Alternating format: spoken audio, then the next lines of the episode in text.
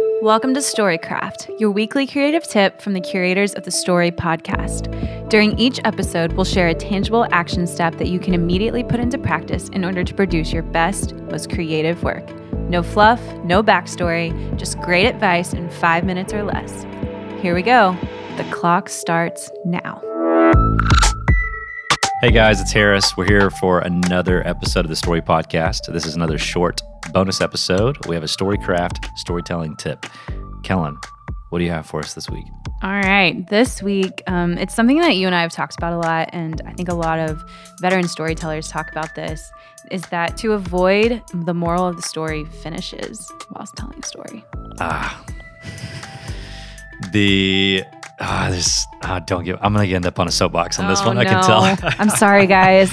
no, it's just nothing is worse than someone making a great film or writing a great book, and then the final scene or the last chapter is the author summarizing everything because they don't trust you as the viewer to take the story and to draw meaning from it. And so mm-hmm.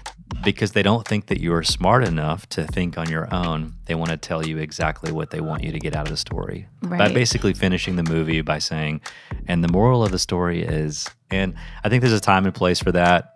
Maybe in elementary school classrooms across America, parenting opportunities. Uh, you know, I can think of some even like conference environments where you know Sure.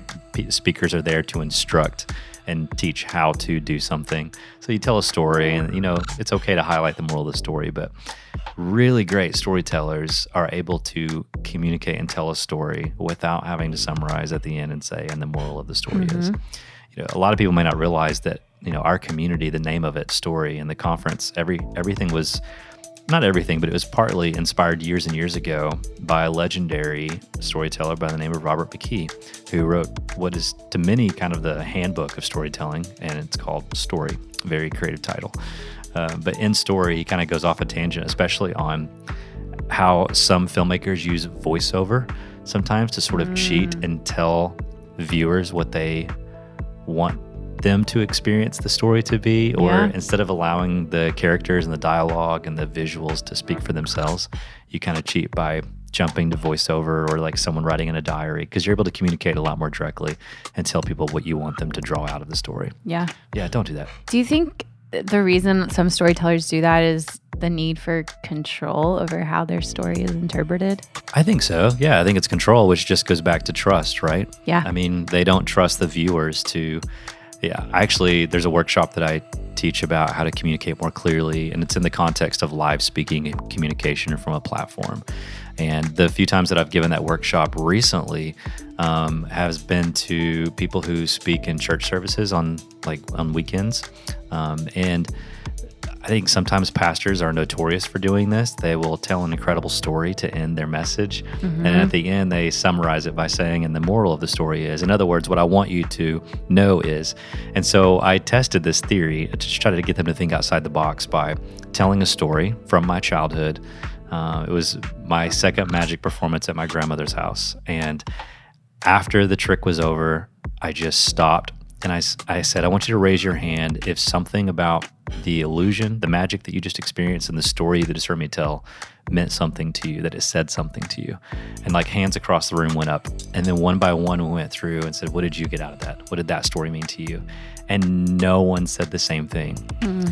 If I would have said, and the moral of the story is, everyone would have walked away from that story experiencing and drawing the same meaning out of it. Does yeah, that make you would sense? have hijacked their own experience. Exactly. But because I left it mysterious and curious and allowed them to roll with it on their own and trusted them as human beings, like they have hearts and minds, they have the ability to think for themselves. Um, and so instead of telling them what to think, I just told them a story that hopefully inspired them to think and feel something. And it was powerful. And it's a good aha moment where you begin to realize, like, oh, I would have robbed you of that meaning that you got out of the story if I wouldn't have trusted you to go there on your own. Yeah. So, yeah, this is a great tip. It's one of my favorites. I could talk about that idea for hours, but I see it happen all the time. And I cringe when I see it coming if I'm sitting in the movie theater and I see a, an agenda driven filmmaker at the end start to go, okay, let's make sure no one misses the point of this movie. Drives me nuts. It's a great tip. So here's a creative tip slash Harris's soapbox. and that's what this all is anyway, isn't it?